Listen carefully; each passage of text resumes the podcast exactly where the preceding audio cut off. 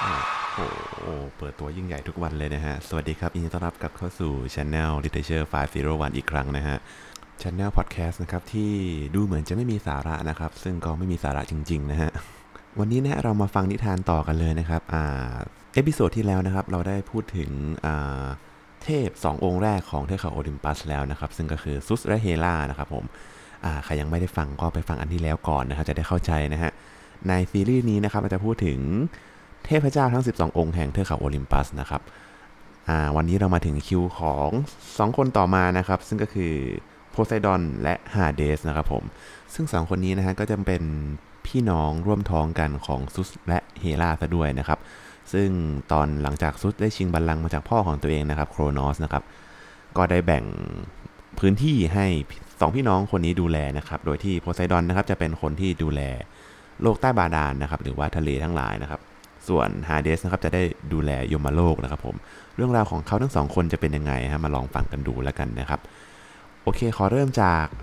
โพไซดอนก่อนแล้วกันนะครับผมโพไซดอนหรือเนปจูนนะฮะคนถามผมเยอะมากนะครับว่าทำไมนะฮะโพไซดอนเนี่ยถึงเป็นสัญลักษณ์ของอาบอบนวดหลาย ๆ ที่นะครับ ก็เราจะมาดูกันวันนี้แล้วกันครับว่าทำไมเขาถึงใช้โพไซดอนนะฮะเทพเจ้าแห่งท้องทะเลเนี่ยครับเป็นสัญลักษณ์ของอาบอบนวดในหลาย ๆ ที่นะครับผม ประวัติของโพไซดอนนะฮะหรือว่าอีกชื่อหนึ่งชื่อว่าเนปจูนนะครับเป็นน้องของซุสนะครับผมและเขาบอกว่าเป็นคนที่มีพลัง เป็นเทพที่มีพลังเป็นอันดับ2รองจากซุสด้วยนะครับผมเอ่อเป็นคนดูแลนะครับโลกใต้บาดาลนะครับทะเลน้ำทั้งหลายทั้งปวงนะฮะโพไซดอนดูแลหมดเลยนะครับมีเมียที่เป็นเมียหลวงหนึ่งคนนะครับชื่อ e m p i r i t y นะครับผม e m p i r i t y เนี่ย ออกแนวเมียหลวงที่ไม่สนใจอะไรเลยมากกว่านะครับก็แบบเหมือนคนเนี้ยตั้งคนเนี้ยไว้เป็นเมียหลวง แต่ว่าโพไซดอนก็บางคนอาจจะคิดนะครับว่าซุสเนี่ยมีลูกเยอะมากแล้วนะครับ ลองมาเทียบกับโพไซดอนนะครับโพไซดอนนี่มีลูกเยอะกว่าซุสเยอะมากๆเลยนะครับ น่าจะเป็นเทพที่มีลูกหลานเหลนหลนในเรื่องมิโตโลจีเนี่ยเยอะที่สุดแล้วนะครับสำหรับโพไซดอนนะฮะโอเคมาถึงเมียหลวงก่อนนะครับวายอ่าเมียของเขานะครับ Empirity นะครับผมเป็นลูกของ ไททันที่ชื่อว่าโอเชียนนะครับผมโอเชียนัสนะครับเขาเป็นเทพไททันรุ่นแรกที่เป็นผู้สร้างน้ำทะเลบนโลกนี้นะครับโพไซดอนนะฮะหลักๆ แล้วที่เรารู้จักเขานะฮะก็จะเห็นว่าเขาจะมาพร้อมกับอ่าสามง่ามของเขานะครับหรือว่าไทรเดนนะครับซึ่งมีพลังมากนะครับผมมีพลังควบคุมลมทะเลนะครับควบคุมคลื่นน้ำทั้งหลายนะครับผม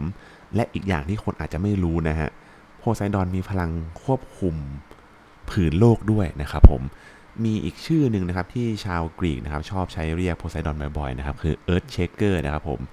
เพราะว่าคนกรีกนะครับเชื่อว่าทุกครั้งที่เกิดแผ่นดินไหวนะครับ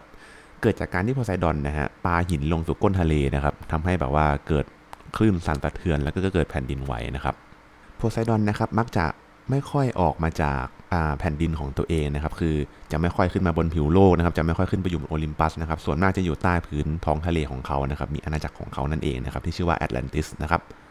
และโพไซดอนนะครับชอบโผล่มาสมมติออกมาเดินเล่นออกมาอะไรนะครับ มักจะออกมาพร้อมกับสิ่งที่เรียกว่ารถม้านะครับหรือเชฟริออตนะครับที่ว่าเป็นสีทองแล้วก็ตัวเองก็จะนั่งอยู่ข้างหลังนะครับ แล้วก็มีถือสามง่าม แล้วก็มีม้าลากนะครับม้านี่สามารถวิ่งบนทะเลได้ด้วยนะครับ กลุ่มคนที่มักจะบูชาเทพเจ้าโพไซดอนนะครับก็คืออนักเดินทางที่ใช้การเดินทางทางทะเลนะครับ แล้วก็นักประมงทั้งหลายนะครับ ก่อนจะออกไปจับปลานะครับ ก็มักจะบูชาเทพเจ้าโพไซดอนก่อนนะครับ เพราะว่าเทพเจ้าโพไซดอนเนี่ยมักจะคอยช่วยเหลือนะครับ นักเดินทางทางทะเลที่ได้ประสบภัยนะครับ หากเขาเป็นหูเป็นตาอ่าเห็นพอดีนะครับเขาก็จะออกมาช่วยเหลือนะครับ นี่คือสิ่งที่ชาวกรีกโบราณเชื่อไว้นะครับผมแต่นอกจากนี้นะครับสิ่งที่ถือว่าชาว สิ่งที่ชาวกรีกนะครับนับถือโพไซดอนที่สุดนะครับไม่ใช่วีรกรรมทางทะเลนะครับผมแรกๆนะฮะอ่าโพไซดอนถูกบูชาเพราะว่าเป็นเทพเจ้าแห่งทะเลนะครับแต่หลังๆนะครับอ่าตอนบ้านปลายของ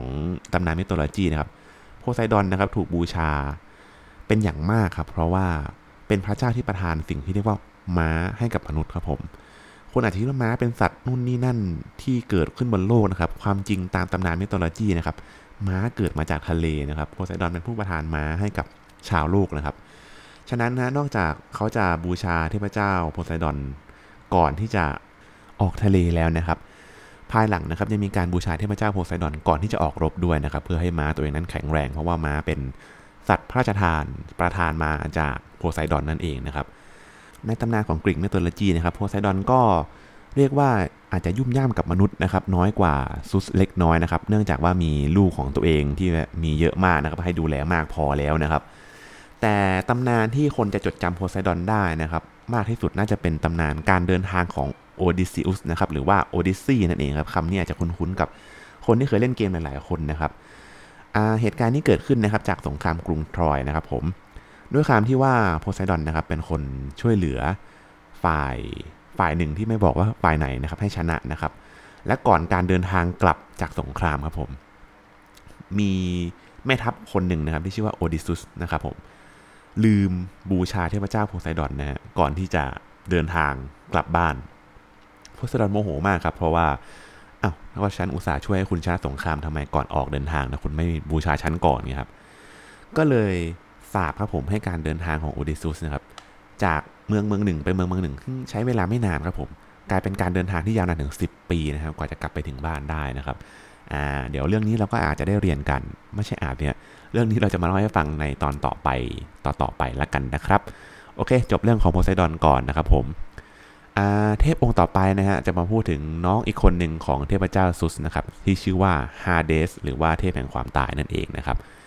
ฮาเดสนะครับได้รับแชร์สุดท้ายของการแบ่งปันจากเทพเจ้าซุสนะครับก็คือได้ดูแลยมโลกนะฮะแต่ว่าฮาเดสนะครับไม่ใช่เทพแห่งความตายนะครับ เหมือนกับว่าเป็นแค่ผู้ดูแลโลกแห่งความตายเฉยๆนะครับ เทพแห่งความตายนะอีกจริง ๆ ชื่อว่าธานาทอสนะครับก็เป็นไททันองค์แรกที่เกิดมาพร้อมกับรุ่นพ่อของซุสนั่นแหละครับฮาเดสนะครับมีอีกชื่อหนึ่งก็คือพลูโตนะฮะนอกจากเขาจะเป็นเทพเจ้าแห่งโลก หลังความตายแล้วนะครับ ยังเป็นเทพเจ้าแห่งความร่ำรวยด้วยนะครับ เพราะอะไรนะครับ เพราะว่าคนกรีกนะครับ เชื่อว่าโลกใต้พิภพนะครับ จะมีแร่อัญมณีมากมายนะครับ ที่เหมือนกับว่าเป็นอัญมณีที่แบบแสดงถึงความร่ำรวยนะครับ ซึ่งด้วยความที่ฮาเดสนะครับ ปกครองโลกใต้พิภพซึ่งในอดีตนะครับ เขาเชื่อว่านรกเนี่ยอยู่ใต้ดินนะครับ ก็เลยเป็นเทพเจ้าแห่งความร่ำรวยหรืออัญมณีไปด้วยนะครับ ก็ดูย้อนแย้งกันดีนะฮะเป็นเทพแห่ง ความตายและก็ความร่ำรวยไปในเวลาเดียวกันนะครับ ด้วยความที่ได้รับบทเป็นเทพแห่งปรโลกนะฮะก็เลยจะไม่ค่อยต้อนรับใครเท่านั้นไม่ค่อยต้อนรับใครเท่าไหร่นะครับผมก็จะเก็บตัวเงียบนะครับขึ้นไปบนเทือกเขาโอลิมปัสนานๆจะขึ้นไปบนเทือกเขาโอลิมปัสทีด้วยซ้ำนะครับ เป็นคนติดที่มากๆนะครับ ขนาดภรรยาของเขานะครับ ที่เล่าให้ฟังมาใน EP แรกนะครับ ถ้าใครยังไม่ได้ฟังกลับไปฟังใน EP แรกหรือ EP ที่ 2 ได้นะครับอ่าเพอร์เซฟอนีนะครับผม ก็ยังไม่สามารถพาเขาขึ้นมาบนพื้นโลกได้นะครับ ก็ต้องใช้เวลาครึ่งปีนะครับ อยู่กับฮาเดสในนรกนะครับ และด้วยความที่ฮาเดสนะครับ นอกจากจะเป็นเทพเจ้าแห่งยมโลกแล้วนะครับ ยังเป็นเทพเจ้าแห่งความร่ำรวยนะครับ เราจะเห็นพิธีกรรมของชาวกรีกนะครับที่เวลาามีคนรู้จักหรือว่าคนในบ้านที่เป็นญาตินะครับ เสียชีวิตลงนะครับ การทำศพของชาวกรีกก่อนที่จะเผานะครับคือการเอาเหรียญเงินหรือเหรียญทองนะครับ วางไว้บน ใบหน้าและไว้ในปากนะครับ เพราะเขาเชื่อว่าด้วยความที่ฮาเดสนะครับเป็นเทพเจ้าแห่งความร่ำรวยเนี่ยก็ชอบสะสมเหรียญเงินเหรียญทองนะครับ การที่ศพหรือผู้ที่เสียชีวิตไปแล้วนะครับ จะมีชีวิตใต้พิภพที่ดีนะครับ ก็จะต้องมีเงินนะครับ เพื่อไปจ่ายค่าผ่านทางให้กับฮาเดสนั่นเองนะครับผมด้วยความที่ฮาเดสนะครับไม่ค่อยยุ่งและไม่ค่อยสูงสิงกับใครนะครับ จะทำให้มีเรื่องราวของเขาไม่ค่อยมากเท่าไหร่นะครับในมิโทโลจีนะครับทั้งนั้นที่เขาเป็นถึง เทพที่มีพลังอันดับ 3 ในกลุ่มของเทพเจ้าทั้ง 12 แห่งโอลิมปัสนะครับ แต่ก็ยังมีบางตำนานนะครับที่จะพูดถึงเทพแห่งฮาเทพฮาเดสนะครับ เทพแห่งตาพิภพนะครับ เช่นตำนานของเฮอร์คิวลิสนะครับทีซิอุสนะครับที่ต้องเดินทางมาเพื่อช่วยเหลืออะไรบางอย่างในยมโลกนะครับ ก็เรื่องของฮีโร่เหล่านั้นนะฮะจะเล่าให้ฟังในตอนต่อๆไปครับผม ความจริงในเรื่องของโลกหลังความตายนะฮะของชาวกรีกเนี่ยมีตำนานอีกมากมายนะครับ ซึ่งจะทำเป็น episode พิเศษเนี่ยครับพูดถึงโลกแห่งความตายนะครับ โดยจะพูดถึงเรื่องตั้งแต่แม่น้ำนะครับที่จะมีคนพายเรือข้ามคุณคุ้นในฉากหนังไหมครับหมาสามหัวนะฮะเคเบรอสและเทพแห่งความตายองค์อื่นๆอีกมากมายนะครับ ไว้มาฟังกันใน episode โลกหลังความตายกันนะครับผม โอเคฮะพอดแคสต์นี้ผมว่ารู้สึกว่าน่าจะเริ่มยาวไปแล้วนะฮะ ขอจบบทนี้นะครับ กับเทพ2องค์นี้ไว้แค่นี้ก่อนละกันนะครับ เอาแค่แบบ พิวๆเพลินๆนะครับจะได้รู้ว่าตอนต่อไปนะฮะเวลามีชื่อพวกนี้โผล่มานะครับ เราจะได้รู้ว่า เออ เขาเป็นใครมาจากไหนนะครับผม โอเคฮะ วันนี้ขอจบแค่นี้ก่อนนะครับนะครับวันพรุ่งนี้ฮะ เรามารู้จักกับเทพแห่งสงครามทั้งสององค์นะครับ แห่งโอลิมปัสนะครับซึ่งก็คืออเทนาและอาร์เรสนะครับ ซึ่งการจะมีเทพสงครามสององค์อยู่ในที่เดียวกันนะครับ มันเป็นไปไม่ได้อยู่แล้วนะครับ จะมาอธิบายความแตกต่าง ของสองคนนี้ให้ฟังในวันพรุ่งนี้นะครับ สำหรับวันนี้นะฮะใครมีคำถามอะไรนะครับ โพสต์ไว้ที่ใต้คลิปได้เลยนะครับผมอย่างเมื่อวันก่อนก็พูดผิดไปนะครับ ว่าปาริสเป็นผู้หญิงนะครับ ขอบคุณพี่เอกมาตรงนี้ด้วยนะครับ ที่มาแก้ให้นะฮะใครชอบนะครับ กดไลค์กดติดตามไปเลยนะครับ แล้วก็มาฟังนิทานก่อนนอนเองกันทุกวันนะครับ ขอบคุณมากครับ สวัสดีครับ